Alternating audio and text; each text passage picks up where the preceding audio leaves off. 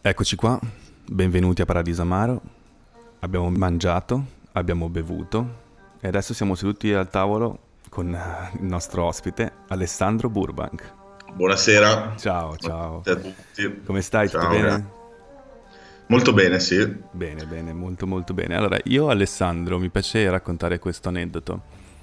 Ci siamo conosciuti eh, al Boscadrà, che, che per chi non lo sa è una sorta di festival eh, che organizzano Maurizio e Martina, che saluto tanto, in campagna da loro, dove abitano loro in Val Borbera, e praticamente si va con la tenda a dormire lì, si cena lì, c'è il loro vino. È una cosa molto molto amichevole, una bella situazione, eccetera, eccetera. Loro ospitano anche degli artisti e eh, nel 2019 eh, uno degli artisti era appunto Alessandro Burbank e dopo la sua, la sua mm, performance io ho rotto un po' le scatole e siamo, siamo finiti a parlare di alcune cose, no? E a proposito vorrei farti una domanda, la prima domanda della puntata, Vai. che è sempre un eh, sì o no, mm, se, se lo faresti o meno, ok? Quindi la domanda è, finisci nel programma delle scuole italiane, quindi nella letteratura italiana, come uno degli artisti più importanti di, questa, di quest'epoca, ok? In cambio però non puoi più bere alcol e mangiare le cose che ti fanno godere, quindi soprattutto le, le frittatine di pasta napoletane, la pasta in generale. quindi è una delle cose che avevamo parlato io e te, era i piaceri della vita, no? quanto fosse bello mangiare, Sì. bere e poi parlare con delle persone di qualsiasi cosa, che è quello che poi vorrei fare io qua in questo podcast, sto cercando di fare in questo podcast. Quindi la domanda è questa, se lo accetteresti o meno. Allora, io devo dire solo sì o no, ovviamente. No, no, no, prego, prego, fai pure quello che vuoi, vediamo. allora, allora, allora, se ehm, mi dicono dopo i 60 ti succederà questo, ma anche dopo i 40, diciamo, dopo i 40 ti succederà questo, devi, dovrai decidere se non mangiare più le frittatine di pasta, bere la birra, e però finisci nei sussidiari dei giovani, allora sì, perché è come se, non so, magicamente mi mettessero in dieta, l'universo mi mettesse in dieta. Forzato. Beh, noi siamo coetanei, tra l'altro, quindi otto anni ancora potresti godertela e poi... Eh, poi capito, basta. cioè è comunque una prospettiva che Beh, sì, potrebbe sta. È abbastanza positiva questa, questa Sì. prospettiva, effettivamente. Te la faccio passare, ma giusto perché... Così, per gentilezza, per gentilezza. Allora, senti, il, mm, intanto vorrei chiederti come... Tu sei un poeta, non solo un poeta, e vorrei chiederti come si diventa un poeta e quello che sei. Parlaci anche degli altri progetti che hai. Allora, io tendo a dare delle risposte pratiche, nel Certo, senso che mh, uno può dirti eh, se diventa un poeta, se mh, racconti la verità, se la tua anima, se lavori sulla tua anima, eccetera. In realtà eh, si diventa poeti ehm, iniziando a capire di esserlo in qualche maniera e questo avviene confrontandosi con gli altri. Quando qualche giovane mi dice ah, cosa posso fare, ho la passione della poesia, cosa posso fare per farmi conoscere, collabora, Eh, vai, non so, sei nel contesto universitario, iscriviti a un'associazione, partecipa a una rivista. Eh, la, la mia risposta è collaborare, eh, perché ne- all'interno della collaborazione con le altre persone eh, ci si conosce meglio e eh, si conosce anche l'impatto che le tue idee, le tue cose hanno sugli altri. E perché la poesia è una cosa che tu fai per gli altri, cioè lo fai per te stesso quando la scrivi, ma poi eh, quella cosa lì che tu scrivi la devono leggere, capito? Certo. Eh, verrà letta, per cui ehm, vorrei porre l'accento su questa riflessione qua, collaborare, iniziare a fare delle... ehm, prendere delle iniziative, costruire delle cose. Ok, ok, certo. E senti, eh, tu, a parte anche al Boscadrà c'era, c'era anche lui dopo di te che cantava, tu sei un grande amico e hai collaborato eh, con Dacia Nazzari e anche hai collaborato con Willy Peyote, no? Se non erro. Quindi diciamo che eh, in generale sono abbastanza due mondi vicini, no? Tu hai mai pensato o hai fatto anche qualcos'altro? Magari parlaci anche di, di effettivamente cosa vuol dire collaborare con un, un, cantante italiano che poi sono due rapper che secondo me sono un po', è un po' restrittivo come termini per entrambi. Sembrano proprio anche loro a volte che vengano dalla Poetry Slam e che vengano da un percorso simile. Allora, ehm, in qualche modo secondo me ci ha affascinato eh, un po' questa vicinanza, lontananza, diciamo, perché ci occupiamo di parole, ehm, eh, tutti e tre. Io in particolare conosco Duccio da una vita, dai tempi dell'università, uh-huh. e mh, mm, questa cosa delle parole ci ha, ci ha avvicinati. Poi il mestiere che facciamo è completamente diverso perché mettere le parole in musica, eh, riferirsi a una cultura musicale italiana rispetto a una cultura mh, più classica della poesia, della, mh, delle avanguardie, della letteratura, sono due cose diverse. Certo. Quando connettono queste due cose qui è bellissimo perché le cose belle, le cose nuove nascono dall'attrito un po', dal, dallo scontro capito? Sì, sì, sì, certo. E quindi, esatto, poi quello che mi lega a, a Dacia Nazzari, eh, a Duccio principalmente, è un'amicizia che prescinde anche dal, da quello che facciamo, certo, è una cosa umana. E, invece con Willy ehm, il fatto di essermi trasferito in, in questa città me, me l'ho fatto vedere come una specie di capostipite, di figura culturale importante ehm, una voce della città in cui vivo adesso, in cui mi sono trasferito. Certo, Willy a Torino è veramente un, un, una punta di diamante, soprattutto di un, di un certo genere di musica, no? E... Sì, perché par- parlare della propria città eh, bisogna conoscerla, capito? E io, in, come dire, posso solo imparare a farlo su Torino grazie anche a, quasi studiando, no? in qualche maniera, l'approccio che ha Willy. Certo. Tu sei, eh, hai cominciato a fare mm, diciamo, questo percorso intorno ai 21 anni, da quello che ho capito, no? più o meno a 20 anni hai cominciato a fare a incanalare questo tipo di percorso in un modo professionale, forse, come, forse hai pensato che poteva essere un lavoro. Come, come funziona questa cosa? Allora, in, vabbè, io ho iniziato prima, nel senso che mh, mm, le prime volte eh, che mi che scrivevo, quando scrivevo lo pubblicavo in dei blog sotto falso nome, tipo no? da, da, ragazzino. E, ehm, poi però a Venezia c'era un evento di poesia erotica durante il carnevale che chiamava tutti a mascherarsi e a raccontare queste poesie mh, sporche, no? le che poesie figata. un po'... Eh, sì, è una, veramente una un, era un bel piccolo festival che però veniva raggiunto da tutto il Veneto, no? c'erano quelli di una certa di Vicenza, con l'accento di Vicenza, quelli magari alcuni venivano anche da altre regioni e, ehm, e si raccontavano queste cose tutti vestiti un po' da Settecento veneziano. Infatti il festival era dedicato a Giorgio Baffo, che è un, un grandissimo poeta poco noto, ma un grande della sua epoca e che scriveva poesie erotiche. E quindi io da piccolo, a 16 anni, eh, ho vestito un tabarro, una cravatta rosa lunghissima e una maschera e sono andato a leggere la, la mia prima poesia sul palco davanti a tutti e, e tutti ridevano, no? era, era un bel contesto. E quindi ho detto, ma la poesia voglio che sia questo per me nella mia vita capito? Voglio che sia andare sul palco, ascoltare gli altri, leggere, capito? Certo, Una condivisione.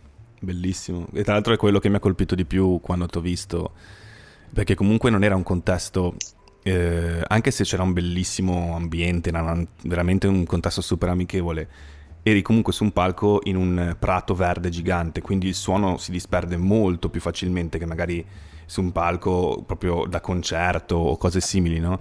E mi è piaciuto tantissimo il fatto che veramente per... Eh, se per Duccio dopo tutti saltavano, cantavano, ballavano, eccetera, era proprio come se tu fossi un mago, quasi. Cioè, ci hai, ci hai, fatto sedere in 200 persone davanti e per mezz'ora eravamo tutti ad ascoltare te ed è stato quello che mi ha colpito di più perché è stata veramente, a parte vabbè l'atmosfera stupenda di questo posto incredibile, è stato bellissimo, non avevo mai visto una cosa del genere, avevo, avevo, partecipato a pochissime purtroppo eh, spettacoli di, di, poetry slam, di letture di poesie, però la maggior parte erano in locali piccoli, in baretti del centro storico o in centri sociali, sai, e vedere una cosa del genere è proprio stato un wow, cioè allora anche questo.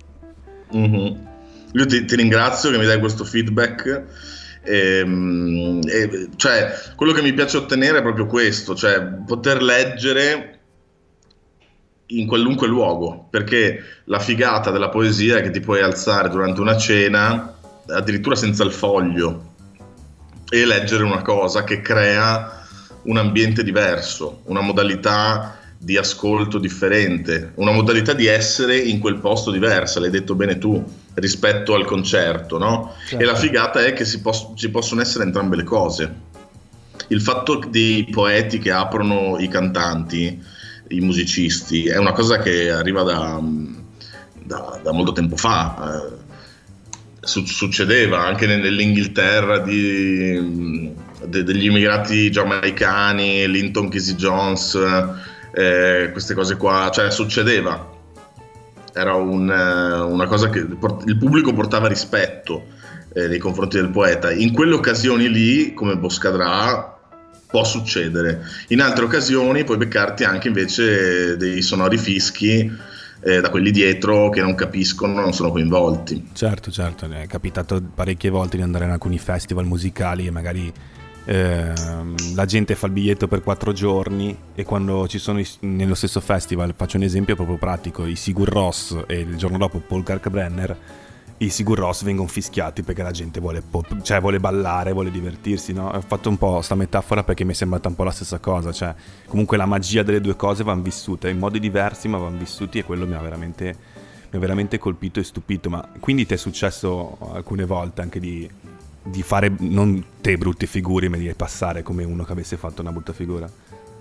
Sì, però spesso eh, quando lo spettacolo è mio e mm. quindi ho il mio margine, ho il mio microfono, eccetera, cerco di catturare quel pubblico lì, diventa quasi una sorta di, di mission. Mm-hmm. Sì, se invece ho magari 3 minuti, 5 minuti prima del concerto di qualcun altro, quello è un po' una mezza sofferenza perché non puoi sforare, non, non, è, non è, tuo il palco totalmente. Certo, certo. E quindi così, per quello secondo me la poesia può contribuire a, come dire, perlustrare eh, la cultura dell'ascolto, io la chiamo, che non è solo quella di andare a un concerto sentirsi la poesia, di andare a un reading, ma è anche quella dell'ascoltarsi di più fra persone, soprattutto se parliamo anche di podcast in questo caso. certo. cioè, abituarsi a, ad ascoltare una voce, una cosa interessante, una cosa nuova, possiamo rischiare di perderlo in questo Assolutamente, periodo. sì. Siamo bombardati da tantissime cose. Assolutamente sì, credo che sia anche un po' lo specchio della società, no? Spesso non abbiamo voglia di fermarci ad ascoltare qualcuno che è in grado perché ha la, la, facoltà di spiegarci qualcosa, ma ci impuntiamo su alcune idee e da questo poi nasce, nasce tantissima cosa, tra cui movimenti politici e credenze politiche assurde. Però spesso è dovuto al fatto che non abbiamo né tempo né voglia soprattutto di ascoltare gli altri. Esatto. Il mio, punto di vista naturalmente, però credo che sia, sia un po' così. E, senti, ma che, che vita, io, a me fa ridere perché quasi tutti gli ospiti che, che ho avuto per ora, nell'immaginario collettivo, eh, fanno una vita particolare, no? Cioè, l- abbiamo avuto Riff Blask, un artista che si sono sempre rappresentati molto similmente no? ai poeti nei film.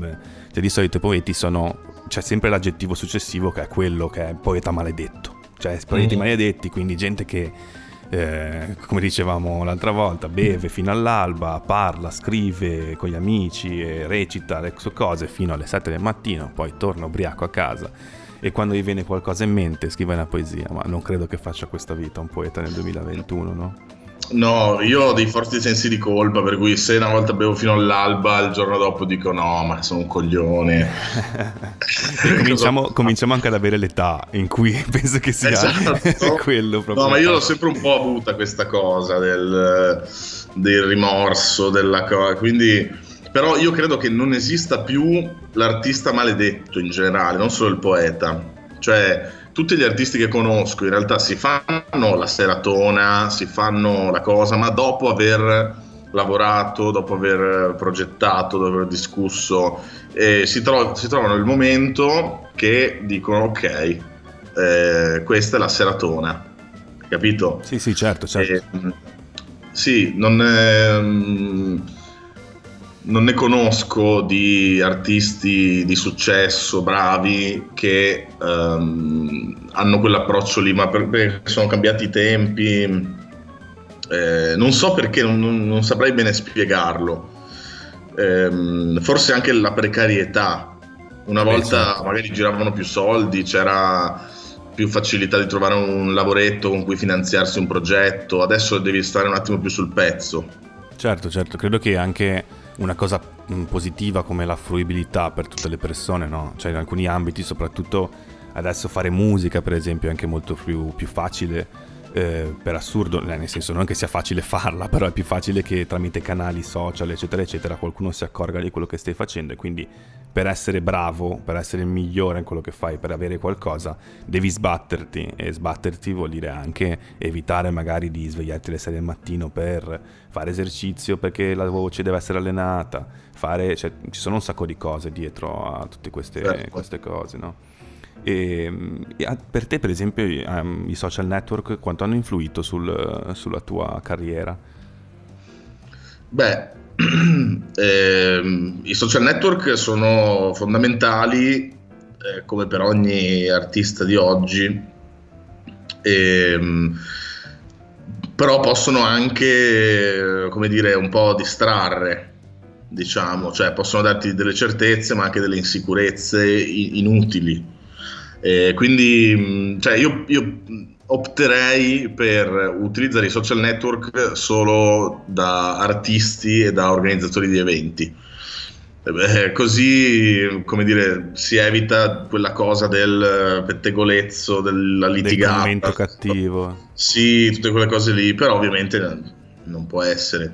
E, um, mi piacerebbe saperli usare meglio e con più freddezza e Ehm, progettare di più sulla base di social network, perché vedo che chi magari è seguito anche mh, proprio in, in, quanto poeta io non sono seguito da nessuno, cioè no, a livello di mh, organizzazione. Sì. Capito? Ho dei sì, follower, sì, certo. non, non, sono organizzato da nessuno eh, per ora, per cui devo arrangiarmi. Sì, quindi, non è un management che fa mh, esatto, lavoro per te, devi social, l'utilizzo che ne faccio è, eh, come dire, mh, mm, eh, ballerino, perché le mie emozioni sono ballerine, come dire. certo. E se invece tu sei seguito da un management, puoi mm, eh, puntare a toglierti un po'. Certo, no? certo, sì, sì. Per evitare il flusso. Certo, sì, anche nel senso penso che eh, quando si, si abbia visibilità, visibilità come, come, magari hai tu, cioè, sia più facile che ci sia anche gente che commenta in modo cattivo certe cose. Cioè, io vedo sempre alla fine sulle cose che seguo io su Instagram, che sono quelle che mi piacciono, vedo un sacco di commenti negativi ogni volta, quindi mm. magari ti tolgono un po' sto fardello queste... Mm, Ma non è neanche quello, non è neanche quello, è proprio più un rapporto tra te stesso e quello che vuoi fare cioè eh, magari hai delle idee ma non riesci a eh, farle nascere.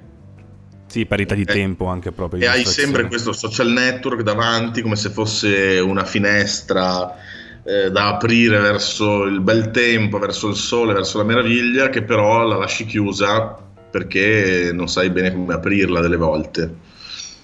Sì, e, sì ehm, certo. Capisco. Però adesso insomma ho in mente delle cose, mi piacerebbe fare delle, mh, delle sperimentazioni, video, video poesie e, per utilizzarli meglio.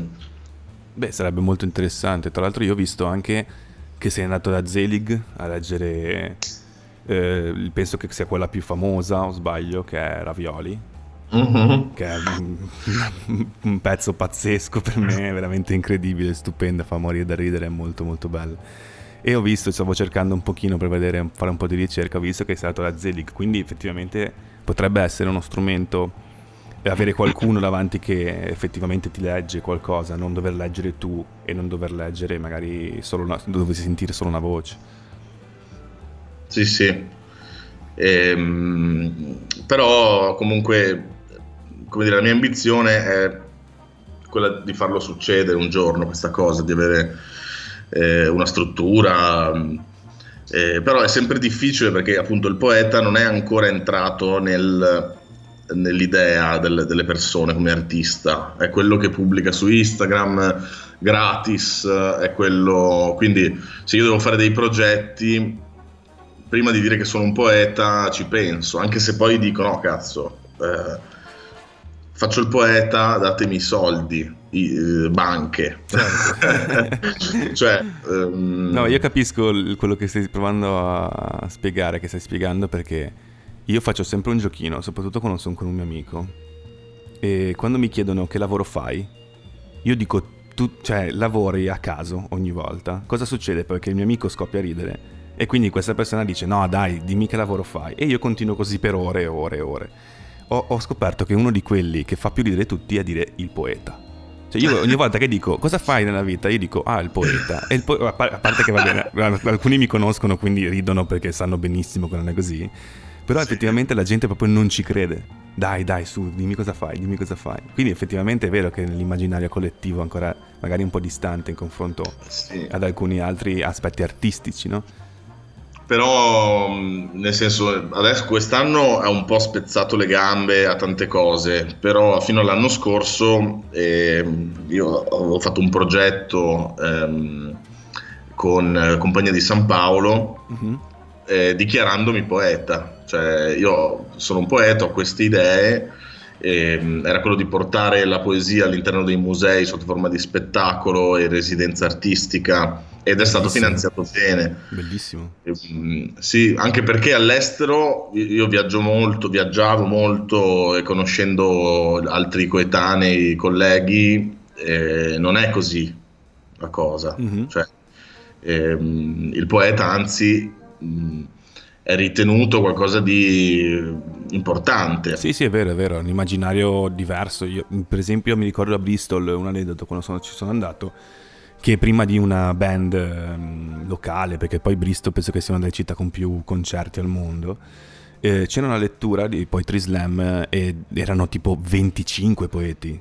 Mm-hmm. Cioè, una roba che dici in una città come Bristol, che è piccolina in Inghilterra, erano tutti di Bristol, tutti ragazzi giovani, 25 poeti che hanno spaccato il palco, pam pam pam, uno dietro l'altro, cosa che mh, mm, effettivamente poi ci parli, ti chiedi, gli chiedi cosa fai nella vita, ah faccio il poeta, e dici ah ok, e poi che lavoro fai? Cioè, in Italia spesso la seconda domanda è questa, l'abbiamo visto anche con Matteo eh, di Riff Blast, che mm, anche lui che è artista, diciamo, contemporaneo, quindi artista visivo, anche a lui mm. fanno spesso questa domanda qua.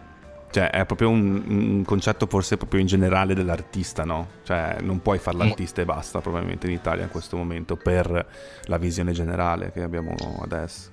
Sì, purtroppo è così, però mh, mm, cioè, andare avanti eh, implica anche che poi la gente cambia idea. Certo, questo e, è importantissimo. Se ti fai sopraffare da quella cosa lì, dal um, non posso fare l'artista, devo um, fare altre cose, la mia arte è un hobby, magari non riesci nemmeno a portare avanti quello che ti piace e, di, e rimani un po' frustrato. E poi ovviamente devi anche, se, se hai necessità, se, se, se ci credi, ehm, trovare un lavoro no, adatto Uh, però devi seguire anche i tuoi progetti. Certo, no? certo, e spesso sono come un lavoro, cioè ti portano via tempo e energie come un lavoro, giustamente. Eh sì. Senti, eh sì. Eh, ti chiedo, siccome appunto eh, mi piacerebbe avvicinare magari qualche persona in più al tuo mondo, Ti chiedo qualche consiglio, io gli chiedo sempre ai nostri ospiti, ai nostri ospiti qualche consiglio. Tu hai qualche collega da, da, consigliare o qualche cosa in generale, che, anche che non sia un libro, una lettura, qualche podcast, qualche musicista, qualche sì. film, non lo so, qualsiasi cosa vuoi. Allora, te ne dico, no, ti dico tre poeti. Eh, ti dico tre poeti, uno del sud, uno del centro e uno del nord. Fantastico, eh, grandissimo. Allora, eh, da Napoli vi consiglio di seguire eh, Vittorio Zollo. Ok.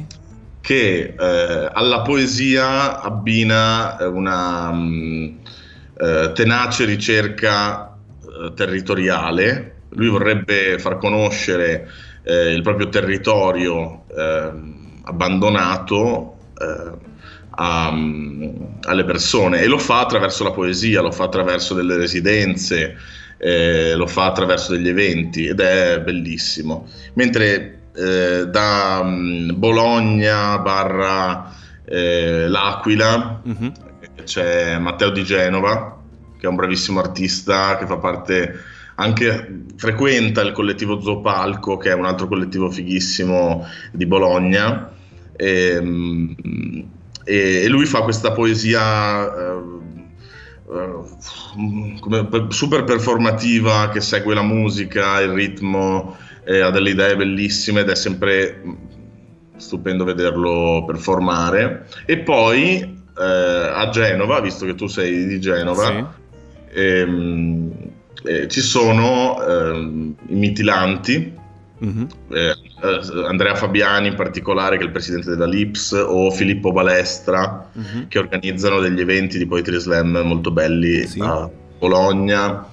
Eh, o comunque in Liguria ci sono Francesco Terzago, eh, insomma ci sono vari elementi da seguire lì.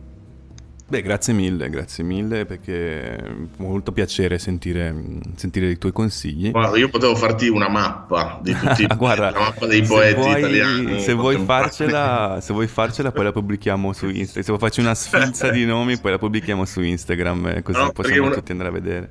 Una volta ho fatto un tour eh, su Flixbus. Ah, sì? sponsorizzato da Flixbus. Che figata! Sì, per tutta l'Italia eh, a conoscere tutti questi poeti e quindi eh, ho avuto modo di vedere le loro realtà, di frequentarle, eh, di esibirmi da loro. è stato bello raccogliere eh, un sacco di energia. Bellissimo, bellissimo effettivamente, molto molto bello. E allora, il nome del podcast eh, Paradiso Amaro nasce da una domanda che feci a una delle cene che, che facevo prima sempre con i miei amici in cui dopo cena beviamo e ci facciamo domande, facciamo sondaggi come la prima domanda iniziale, diciamo cazzate, eccetera, eccetera. Ma una volta chiesi eh, come vorreste fosse il paradiso, no? E un, il mio migliore amico, a fine di tu, dopo che tutti risposero, figurati, naturalmente in mezzo ci sono risposte anche del cazzo, sceme, stupidate, eccetera, eccetera, rispose un dopo cena con amici a base di amari, a bere continuazione amari, a fumare sigarette una dopo l'altra. E quella è diventata anche la mia risposta, cioè proprio ho detto cazzo è vero, subito. e il, il podcast si chiama Paradiso Amaro proprio per questo. E te come te, come lo vorresti il paradiso? Come vorresti che fosse? Ma um, beh, in effetti, dopo che mi hai detto questa cosa, ho cominciato anche a immaginare questa cosa qui del amaro, così. Però magari ti aggiungerei eh, qualche ragazza, qualche, d'accordo. qualche presenza femminile e mm, non lo so, dei materassi per terra. Sì, per riposarsi un pochino, non Sì, stare abbracciati, volersi bene, no? Sì, dei divani, sai, quei, tipo sì. io me lo immagino un terrazzo sul mare a Genova, eh, sulla riviera, con la brezzolina leggera, un freezer gigante pieno di limoncino fatto in casa, e dei divani enormi, sì, sì, una, una roba del genere. io ho fatto la stessa domanda anche ai nostri ascoltatori E quindi ti leggo un po' di, di risposte che ci hanno dato. Sono state una figata clamorosa. Ero tentennante sulla domanda. Ho detto, ma mi diranno un sacco di cazzate, sicuro. Invece, grazie perché mi avete dato un sacco di risposte bellissime. E vorrei chiederti un commento in merito a queste risposte, va bene? Vai, vai. Allora, la prima, eh, Federico ci ha scritto pieno di dischi reggae introvabili. E questo potrebbe essere un'idea, magari ampliata in un contesto tipo il nostro, già dei vinili, per esempio, ci starebbero molto bene. Il sole, il rumore del mare e di risate. Ottimo anche questo, direi che si, è un po', anche questo fa parte della nostra visione sicuramente. Mm-hmm. Un assembramento che effettivamente dopo quest'anno mancano un po', un po', di fare casino, abbracciarci tutti insieme con gli amici, cose del Però genere. Anche qui ci siamo, anche qui ci siamo. Esatto, esatto. Poi un posto dove essere veramente se stessi e fare ciò che si ama, con tanti animali. ah, con tanti animali. Con tanti animali, sì. sì. Molto, molto carina, anche questa è un'immagine molto, molto carina. Sempre inverno e sempre innevato. Non so se tu sei un tipo più d'estate, più d'inverno. Ma dipende, se eravamo nella terrazza magari rientra- rientravamo, ecco. Sì, se... sì, sì, sì, ci sta un po' Inverno primaverile. Con eh, materassi, divani ed estate eh, siamo fuori. Esatto, in camicetta. È vero, è vero. Sì, anche d'inverno con tutta la neve fuori, effettivamente un bel camino gigante davanti, eh, sarebbe la stessa cosa, molto molto carina anche quella. Il buon Eleazaro Rossi ha risposto prevenza di vodka, assenza di fegato. Anche ah, ottima questa. cioè, il, questo è sempre stato anche un mio sogno, legato anche al cibo, cioè mangiare senza ingrassare. Ah, beh, bellissimo. Bere sì. senza i postumi. Il fegato, cioè. È vero, è vero, è vero. Senza i postumi oppure. Quello, quello forse. Ancora di più il eh, bere sì. senza, senza, avere, ti può arrivare a un punto in cui sei ubriaco, ma non, non superi mai il limite, diciamo. E soprattutto il giorno dopo zero postumi. Zero postumi, sì. Quella, questa potrebbe essere proprio la, la chiusa, no? Tu dici no, eh, terrazzo con le birre, d'inverno dentro, vero, vero. così, i sorrisi, gli abbracci, le risate, così, e mangiare senza ingrassare, bere senza danni. Al vero, vero, cioè, chiusa. Perfetto. E, um, ci rispondono poi un mix tra un mega concerto con i miei gruppi preferiti e una partita di NBA. Mm. Io non sono un grande appassionato di NBA, però capisco che possa essere una figata perché appassionato sì. un mix del genere. Eh, mi rispondono come Pontetto, che è un luogo a Genova molto molto bello nella riviera, eh, una giornata di sole a novembre. Anche mm. questa è una bella risposta, mi piace. Le giornate fredde con il sole sono forse le mie preferite in generale. Mm. Quindi sono molto molto d'accordo. Autunnale. Sì, esatto, esatto. Eh, Piero ci risponde un bosco gigantesco con laghi e ruscelli nascosti, con solo due stagioni, primavera e autunno. Mm. Interessante Beh, anche questa, eh molto sì. bella eh, un, ci citano due locali di Genova che mi dispiace per chi li conosce, sono Milk e Qualud che più che il paradiso me li immagino proprio come l'inferno perché sono praticamente luoghi minuscoli dove c'erano 12.000 persone che saltavano, ballavano, tutti che limonavano, era bellissimo, quindi piace molto come risposta. Poi c'è la casa di mia nonna che anche quello è sempre, sempre valida secondo me come, come visione. Bellissimo con tutti i manicaretti possibili. Esatto, esattamente, con lei che cucina pasta ripiena in continuazione, molto molto bello. Eh, mi dispiace che sono tantissime veramente, quindi devo fare un po' di scrematura, se no stiamo qua due ore a leggerle. Eh, molto bella anche la risposta di Mattia che dice tavolo di legno, intorno ai miei amici, partita a carte, birra e qualche madonna per una carta sbagliata. Semplicità e eternità, come è dire, vero, no? È vero, è vero, è verissimo. Rivivere quei momenti in continuazione sarebbe molto molto divertente. Sì. E una bellissima risposta è anche l'importante che sia breve ed intenso. Mm-hmm. E poi vabbè, ci sono cose molto simili alla nostra, una perenne grigliata con amici, mm. eh, quindi alla fine girano molto, spes- molto vicine alle risposte che, che abbiamo dato noi. Quindi alla fine la maggior parte di noi vuole stare con gli amici a bere, a fare quello che gli piace Esatto. fare, che è la cosa secondo me effettivamente più importante, soprattutto in questo momento che dopo un anno del genere non abbiamo potuto fare quasi nulla e quindi ci manca Mm. anche, anche sicuramente un pochino, no? Certo.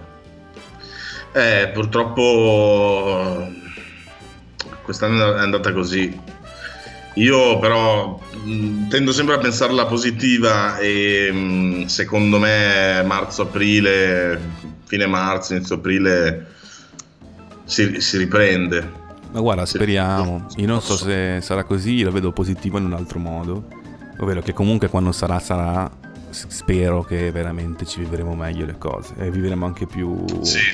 più profondamente queste cose, tipo le cene degli amici e quanto sono importanti. Sì, questo secondo me pot- potrà accadere proprio come di riflesso. Esatto, bravo. Sì. Ehm, che volevo dire io.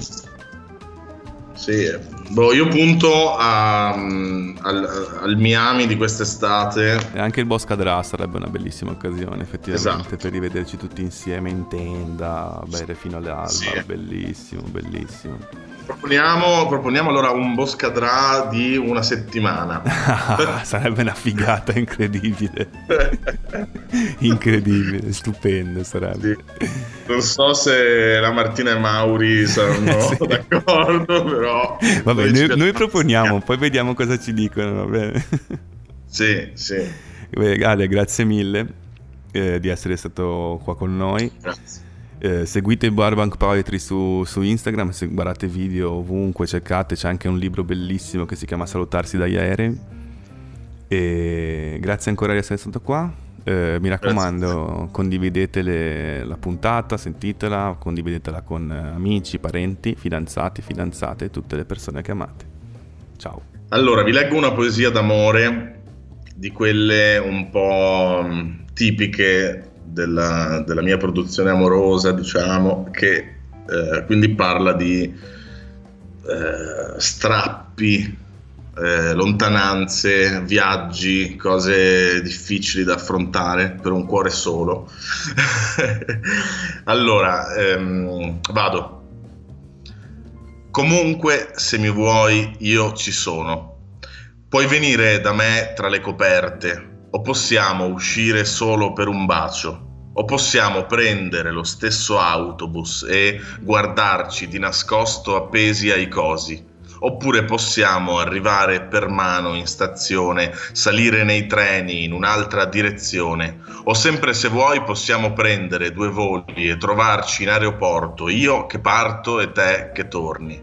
Possiamo visitare due capitali europee diverse, che ne so, tu magari Vienna, io per esempio Bruxelles, oppure prendere due navi cargo, una che dal Tirreno attraversi l'Atlantico, l'altra che dall'Adriatico arrivi all'Oceano Indiano, o anche due sottomarini, uno russo, uno americano, cercarci invano nei radar, oppure io potrei andare a prendere dei fiori dal fiorista e tu farti mandare su nello spazio lontanissima, saremmo in due pianeti differenti, io mi annuserò le viole del pensiero e tu che non mi pensi più.